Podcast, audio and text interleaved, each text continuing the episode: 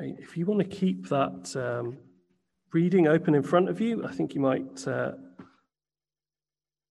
find that helpful. I was saying last week that uh, in Psalm 1, we get given the sort of key to understand the nature of the whole songbook, and that if Psalms is an album, then Psalm 1 is sort of the lead single that would be put out. And it told us from the very first verse uh, blessed or happy is the one who walks not in the counsel of the wicked, but walks in the way of the Lord. And so, what the songbook is, is offering is, is a glimpse into what it would mean and what it would look like to actually walk in that sort of happiness of knowing God. And that might be in some ways uh, confusing when some of the songs, like today's one, obviously include a lot of engagement with frustration and doubts. um, and things like this. What do we do in those moments where we don't feel like we're happy. We don't feel blessed. Where actually we face trouble. And where God seems to be silent and maybe inactive. And so Psalm 40 will give us our first sort of glimpse into one of those kind of moments, one of those moments where the floor has fallen through.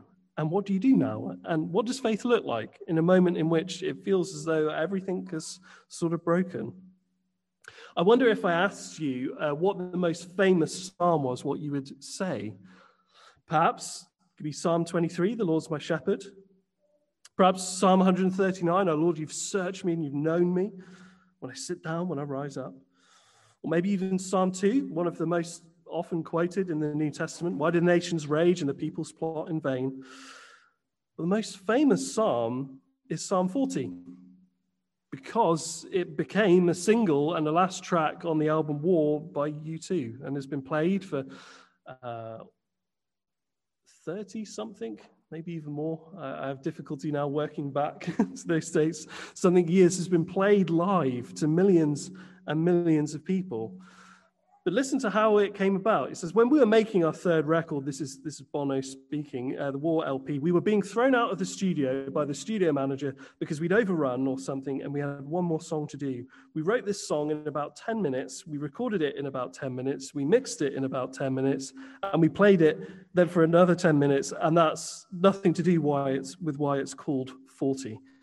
In fact, in search of some lyrics for a, a rough demo that they had, needing a last track to, uh, to be cut because they have the next band waiting for the studio time, actually sat outside uh, the glass looking in on them. And you always you you know that sort of sense of pressure uh, in life when you know you're just trying to finish something up and you know the next person's there and you're desperately sweating away to try and get it finished off as they're trying to get this track sort of put together that has no words. Bono opens his Bible and turns to Psalm 40 and so word for word basically sings uh, the opening of the psalm. And this wonderful sort of story of just providence, of complete chance, of here they are just needing something quickly, and here's where it opens to. God's word gets out to millions upon millions of people. And so Psalm 40 is by far and away, whether you knew it or not, the most famous psalm to have ever been written. And it has this surprising structure. I don't know if you'll uh, see that as you look down to it, that it begins with thanksgiving and ends with him asking for something again. And it flips the sort of expected order that, uh, you know, in some of the other Psalms, we get used to the idea of the petition coming and then the thanksgiving because God gave it. But here we have the opposite. We have Uh, the psalmist looking back, David looking back and saying, God, thank you for all that you have done for me. And because of all that you have done for me, I know that I can come to you again and ask you right now for what I need here. And it teaches us something really important in how we might approach God. We'll see three things here. Firstly, we see how to wait well. Look at verses 1 to 5 there with me. What David shows us here is how to wait well. There's a good waiting, and then there's the bad waiting in life. We all have times in which we find ourselves having to wait for something, and nobody is particularly good at waiting. And I know as I say that, you might be thinking about yourself and thinking, well, actually, I'm really good at waiting.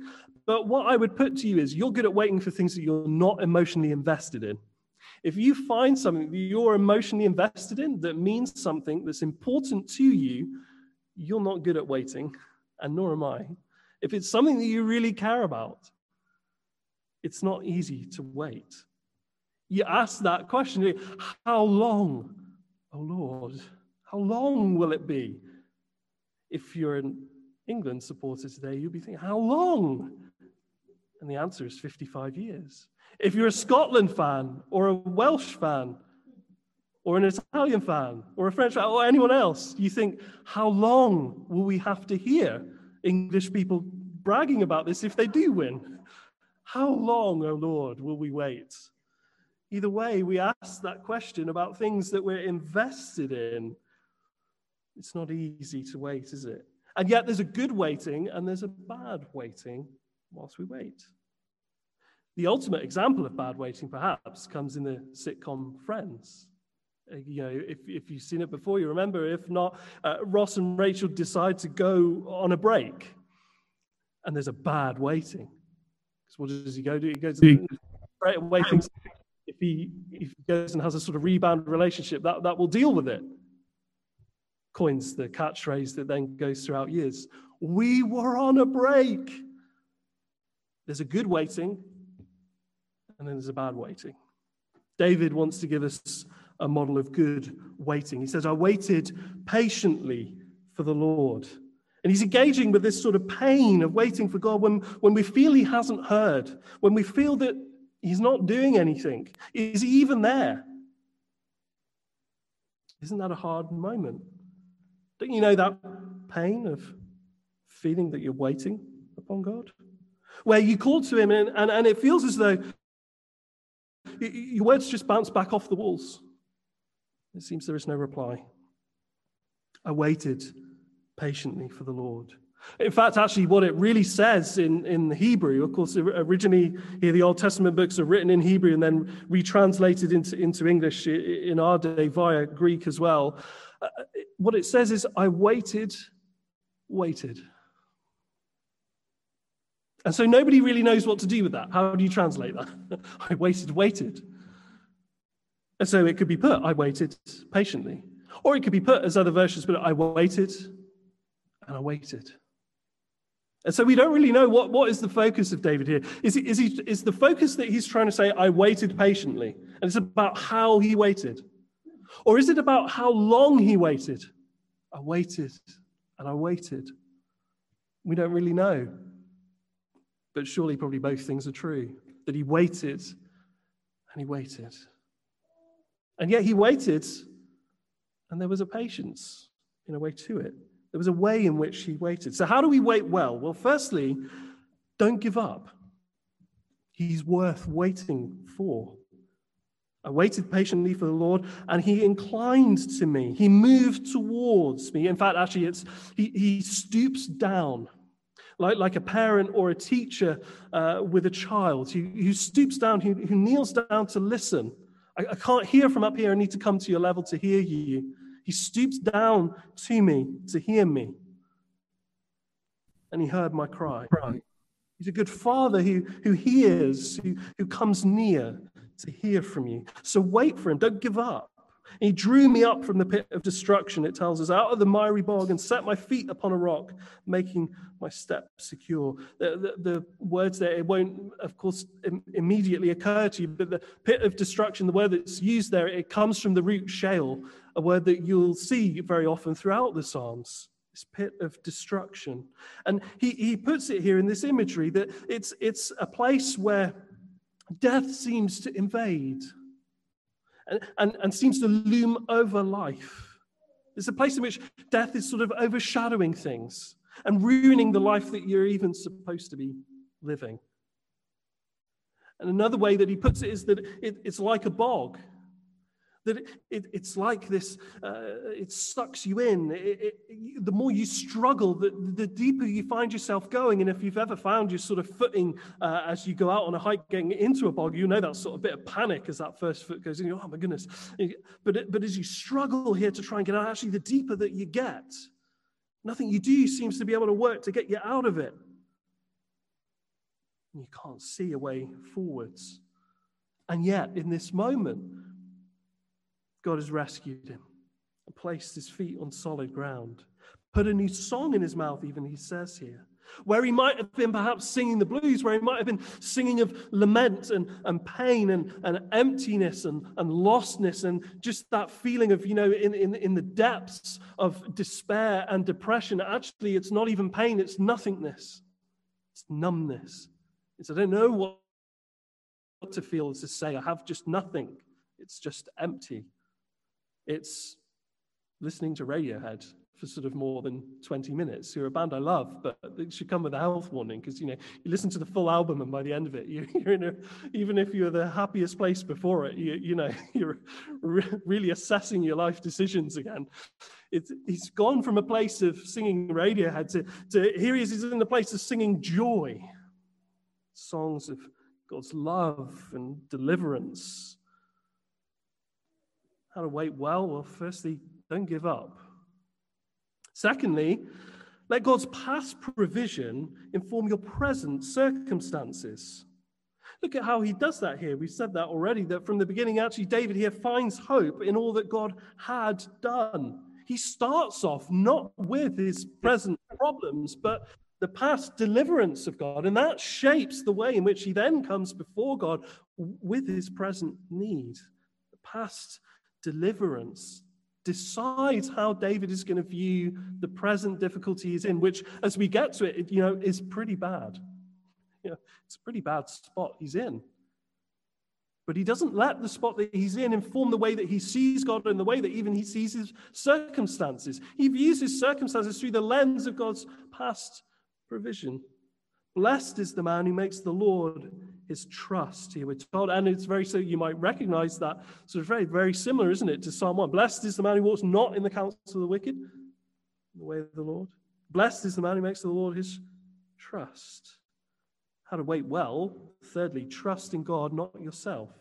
And here we see that fleshed out a little bit more. Look at verse 5 there with me. You've multiplied o lord my god your wonder towards us Oh, sorry, it was verse 4 I should have looked at. Blessed is the man who makes the Lord his trust, who doesn't turn to the proud, to those who go astray after a lie. One of the ways in which you can trust in yourself is to not, not just trust in your your own ability to get yourself out of the situation, but as was so often uh, the problem in Israel's history, was to trust in people around them. That if we could make, you know, and, and Israel finds this time and time again as they're in difficulties, as, as foreign invading armies sort of encompass them and surround them and even take over their land, that they are so tempted, even though it was God who had promised to give them a land, and it was God who enabled them to take the land. And it must have been God because the way they, they did it was to encircle a city with trumpets and walls fell down. And no matter how you might want to try and rationalize that with some sort of strange science, and maybe that was true, and maybe that was the part of it, um, I don't read or see too many other Netflix documentaries about great battles in which the army came out with a tiny number of people with trumpets, thinking that that was in any way, shape, or form going to be intimidating or successful. God has given them that land and said, The battle is the Lord's. Just, just in case you uh, might need to be forgetful about this. Just in case you might be forgetful, Gideon goes with 300 soldiers. Not 300 great soldiers. You know, you watch the film 300 and, uh, you know, they're ripped and they're beasts. And you think, well, yeah, I could sort of see how maybe that would work out. You know, no, this is 300 incompetent soldiers. Uh, tested by the fact that as they go to stoop down to drink, they're not on guard to defend themselves like any good soldier would be. No, these are the guys who've just come off of the desk because they've been told to, and here they are. And yet, time and time and time again, Israel will think that their greatest hope lies in them putting together a political deal with other nations. That what we need to do is to strike a bargain with people. We trust in our ability to be able to strike a bargain to manage the situation. I can manage my environment and my circumstances. I can manage my behavior. Now, blessed is the man who makes the Lord his trust. Why? You've multiplied, O Lord my God, your wondrous deeds and thoughts towards us. We've seen the fruit of God's work. We can trust in him because we can look to all that he's done. And this is something that's not just true for me, it's true for all of us. You've multiplied, oh my God, your wondrous deeds and thoughts towards us. This is how he is with all of his children, so that none will compare with you. I'll proclaim and tell of them, he tells us. How to wait well? Well, firstly, don't give up. Secondly, let God's past provision inform your, your present circumstances. Thirdly, trust in God and not yourself. And fourthly, praise Him. Praise Him in the midst of that. Why does David give us this? Why does the psalmist give us this here? Well, he wants to encourage us to wait well too, firstly. But secondly, he's reminding himself. He's reminding himself whilst he waits again. This isn't just something that, that David has done once. It's something that he's doing now as he writes it to you. He can look back and reflect on times in which he's cried out and out and had to wait, and then God has delivered. But it's happening to him even as he writes.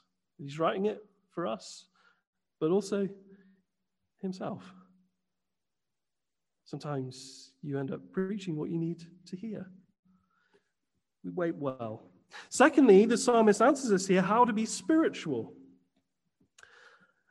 And even as I sort of say that term, perhaps you, you know, there's a little bit of you that might be a bit. Yeah.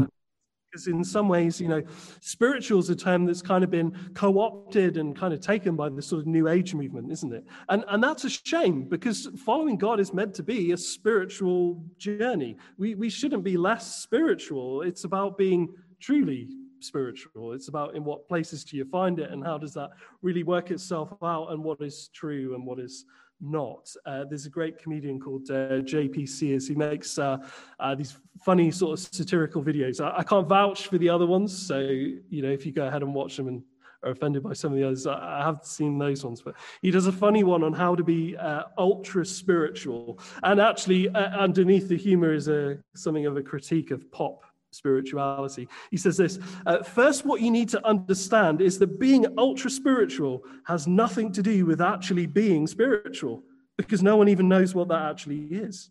Being ultra spiritual means you look spiritual.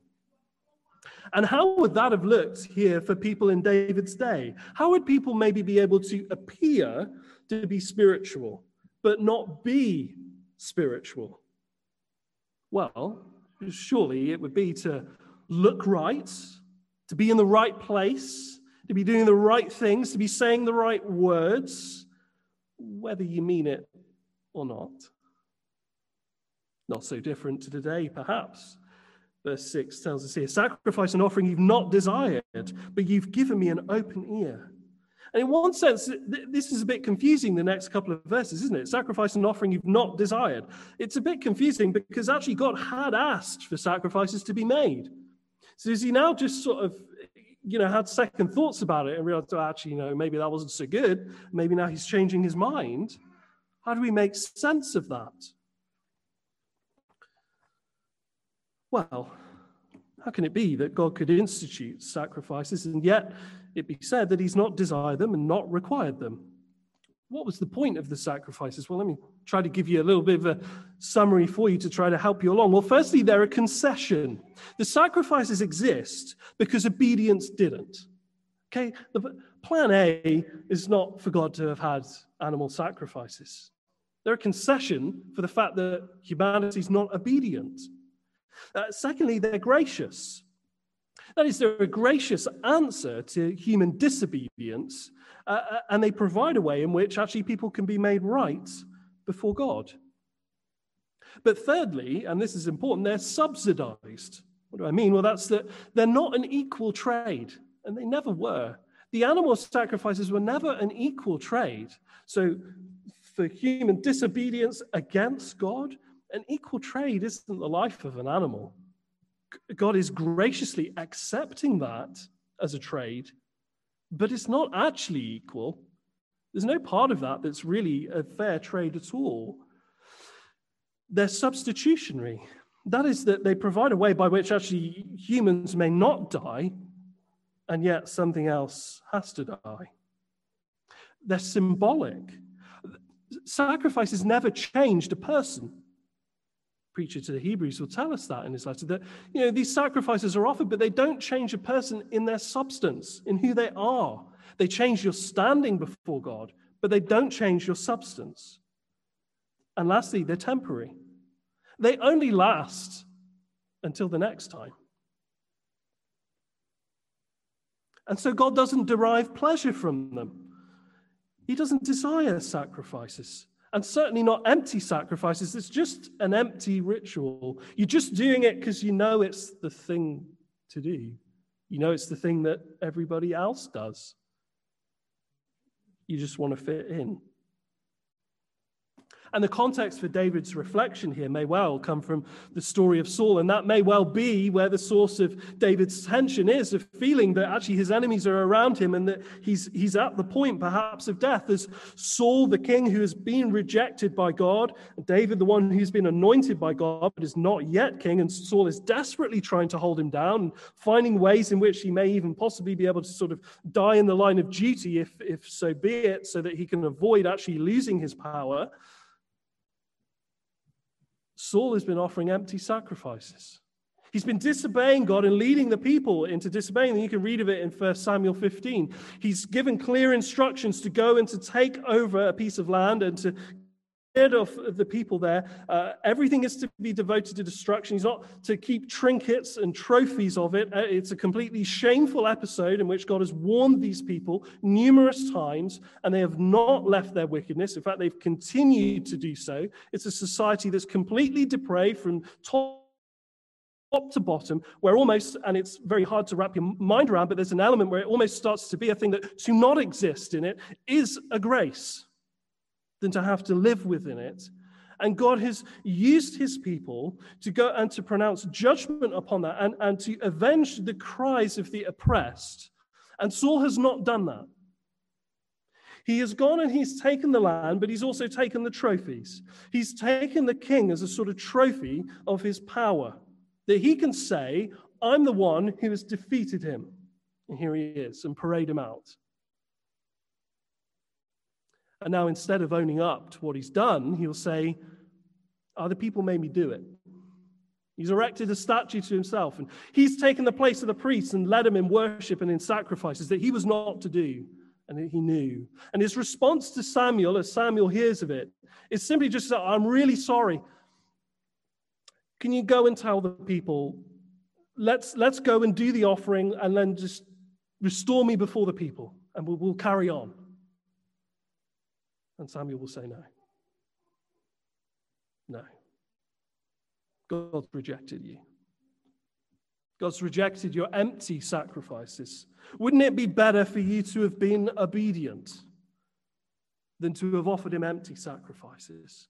And that seems to be where David is quoting from in that story. And it seems to be the source of his trouble that here he has the king with all the power, but none of the blessing and anointing from God got him on the run, running for his life. So, how does he make sense of his place? He says, In the scroll of the book, it's written of me. So, he turns to the scriptures to understand. Firstly, how to be spiritual. Listen to God. Listen to God in his word. They say, I desire to do your will, O my God. Your law is in my heart. It's shorthand from saying your word is in my heart. It's not saying that he always gets it right. We know that from the life of David, don't we? That he makes some really major mistakes in his life. Some mistakes that for the most of us we'll never make. And that's great. And that's, that's pleasing. Uh, and yet, there's something about David that even though he'll make these really terrible mistakes at times, there's something about him that's so right that he has this desire to do God's will. His heart is in the right place. He desires to do it. In fact, actually, the way that we make sense of it, even for ourselves, we can read Romans 7 and hear of that struggle in Paul. If I know what's right, I want to do what's right, I love what's right, and yet I find myself not always doing it. And it frustrates me because I want to do what's right. I really do. But I find myself incapable. And I know what's wrong, and I hate what's wrong, and I don't want to do what's wrong. And yet I find myself somehow still doing it. And I hate that I do. And I don't want to do it. And I didn't mean to do it. I still do. And what we find is, is not a source of desperation and despair, but hope. This is the fight. This is the struggle. It's not about always getting it right, but it's about being in the fight of saying, you know what, I know what's right. I want to do what's right. I'm, I'm trying with everything within me to keep to it. David desires to do God's will. His word is in his heart. How to be spiritual? Secondly, desire to do his will. That's far better than all rituals, saying the right thing, doing the right thing, being in the right place at the right time, but not, not desire to do. Verse 9, glad news of the deliverance. He's turned now to celebrate all that God's done. Is this something of his song that he spoke about? He spoke about being given a new song in his heart. Is this some of it that he's told the glad news of the deliverance the congregation here? And you know, you find this that for, for those of us, you know, where we're delivered from great distress and problems and troubles and strife, some of them self inflicted, some of them couldn't do anything much about. There's this great well from which to draw to celebrate all of God's work. How to be spiritual, thirdly, praise God's works. Listen to God, desire to do his will, praise his works. Now he turns to God here, verse 11 will not restrain your mercy from me. Just as David says of himself, he's not restrained his lips from praising God, God will not restrain his mercy from him. He won't be able to hold it back. It's something about who God is that he can't but help to be good, to be generous, to be loving, to be gracious, to be compassionate, to be merciful. God will continue to uphold him and protect him, which is good because He's in a disastrous place again right now. Look at verse 12. Evils have encompassed me beyond number. My iniquities have overtaken me, and I can't see. There's evils and sins. There's some that are his fault, some that are not his fault. Some of it is evil people surrounding him, encompassing him to try to kill him, like Saul and his minions. Some of it is David's own sin and things that he can recognize himself and say, you know what, I've brought this upon myself. It's a little bit of both. He's surrounded and overtaken. And at the same time, he can't think to be able to number them, and he can't bear to look at them to see. Evils have encompassed me beyond number. My iniquities have overtaken me, and I cannot see, and my heart fails me. For all he's doing to wait well, there's still this recognition that it's still painful. And perhaps you'll know that too, even as we've been thinking about it, thinking, you know, you can talk about waiting well, you can talk about trying to, you know, be truly spiritual stuff, but it doesn't change the fact that it still hurts. No, you're quite right. It still hurts. Song, uh, Bittersweet Symphony by the Verve. He says, uh, Well, I've never prayed, but tonight I'm on my knees. Yeah, I need to hear some sounds that recognize the pain in me. And for all that is true of what David's saying, it's not to downplay that it still hurts, it's still hard. And so David concludes by asking here, Deliver me again. We see how to wait well, we see how to be truly spiritual, and now we see him asking to be delivered again. Having put his circumstances uh, in the sort of perspective of his past experience of God's grace and deliverance, now he comes to petition God for his present crisis. Look at verse 13. Be pleased, O Lord, to deliver me. O Lord, make haste to help me. Picks up from where he began. How long, Lord, waited patiently. He had waited and waited. And now he says, Make haste. It, it shows that waiting well is not the same as being in some sort of disconnected, dishonest, Zen state that says, oh, you know, I really didn't feel it at all. Everything was good. Everything was peace. Everything was calm. No. That's just disconnecting from your reality, isn't it? I've waited and waited. But Lord, make haste. Don't make the psalmist to be someone so different to you don't make David to be some character so far off from you. He's more like you than you'd ever know. Don't make him so far off you can't identify with him. You can't understand where he's coming from. He feels the pain too and will say, Make haste, hurry up. And I wonder if there's a sense or a feeling there of wondering whether there's a problem, whether there's a kind of a dissonance there that on the one hand you'll say he's waited and waited, he's waited patiently. He's given this encouragement to wait well and how to be spiritual. And yet now he's saying, make haste. Has it really made a difference to David then? Or is it just showing that he will just flip flop between these two different feelings? That it doesn't, it's, if anything, shown in these last few verses that it doesn't really work. That all that you can say about waiting well and being truly spiritual, it doesn't really work because you still wind up in a place of saying, Lord, make haste. Well, what we find is that there's a paradox in faith, isn't there? There's a paradox here that it, waiting well and knowing that God will deliver doesn't mean you won't feel the frustration of the wait. It doesn't mean you won't also say, make haste. Or, like Paul will end one of his letters saying, Maranatha, Lord, come. Lord, come now. This is the reality of living in the sort of now and not yet of God's kingdom. That there's so much now that we taste and we savor and we enjoy and we're blessed by. And yet there's so much that we're waiting for that isn't quite yet, that is to come. That's real faith. Real faith has that paradox. As the psalm begins to come to its conclusion here, he has this with this plea. David looks around to these four different groups. I don't know if you notice them there. Firstly, he looks around to those oppressing him. Look at verse 14 there. Let those be uh, put to shame who turned their back and, and brought me to dishonor. David asks for salvation from those who are seeking his life. We've said that is Saul the king, the one with the most power to him in David's little world, is seeking his life. Let me be spared. That he may be spared and they may be stopped and they may be shamed. He looks to those oppressing him. Secondly, he looks to those judging him, doesn't he? Look at verse 15 there. Let those be appalled because of their shame who say to me, Aha, aha. There's some people in life, isn't there, who just love a crisis. They come alive in a time of crisis. Some of them for good, and some of them just come alive in a crisis for somebody else. And that's the key bit of it. they love it when it's a crisis for somebody else. And it becomes a chance to be able to make a judgment on another person. And to think, well, you know, how much did they bring on upon themselves? You know, if they'd only done that, and, you know, if it was me, what I would have done was this,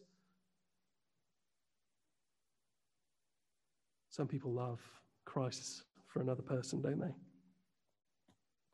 It's a lot of the conversation in an office at times, isn't it? David asks for deliverance from those who would look at him and those who would judge his circumstances and say, well, maybe it's his fault. What did he do to cause it? And so he asks that the tables would be turned here. And to put it on the other hand, doesn't it feel so good when that happens? When you've gone from the place of those judging you for what's going on and saying, well, you must have brought it upon yourself. You must have done something to it. Must be something about the way that you are. And then it gets flipped. You're vindicated. Isn't that a seductively good feeling? To feel now I can judge the one who judged me, and to think, ah, how stupid you were for thinking that. It's been shown that I was right after all. He looks to those judging him. Thirdly, he looks to those needing help. Look at verse 16 there. That may all who seek you rejoice and be glad in you. He turns his attention to others. He's not just making this plea for himself, though, of course, he, he, he is concerned for his own situation there. He's asking it for all who would need help. You know, you're not alone. There's people all around you going through the very same things. Even though you don't think so, even though you think that it's only you. There are all kinds of people all around you going through very much the same things, needing the same help. You're not alone. Sometimes one of the most isolating things in those moments of, of pain and frustration and grief, isn't it? Is the feeling that it's only me feeling this. No, no one will know. No one will understand. No one will be able to help because they don't know what it's like. And yet, they do. They do. More than you may know.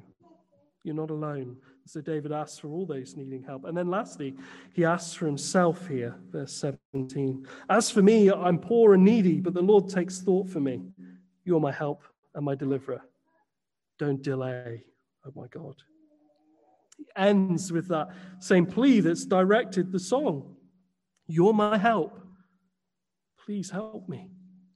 And again, don't delay. Please make it quick. This psalm here engages and, and empathizes with you with the reality that we, we all know of, of God's sometimes silence and those moments in which we face great troubles around us, where we're waiting for Him to speak, where we're waiting for Him to work. And it gives us these lessons on waiting well, on not giving up, on letting God's past provision inform our, our present circumstances, of, of trusting God and, and not ourselves and our own ability to pull ourselves out of the mire, and of praising Him of, of knowing what it is to really pursue a spiritual journey with Christ that is, that is true spirituality, is listening to Him in His word, that is desiring to do His will, that is praising His works. But, you may say, what about an answer to the question? How long, O Lord? When will He deliver? When will we see that? When will we feel as though we find an answer?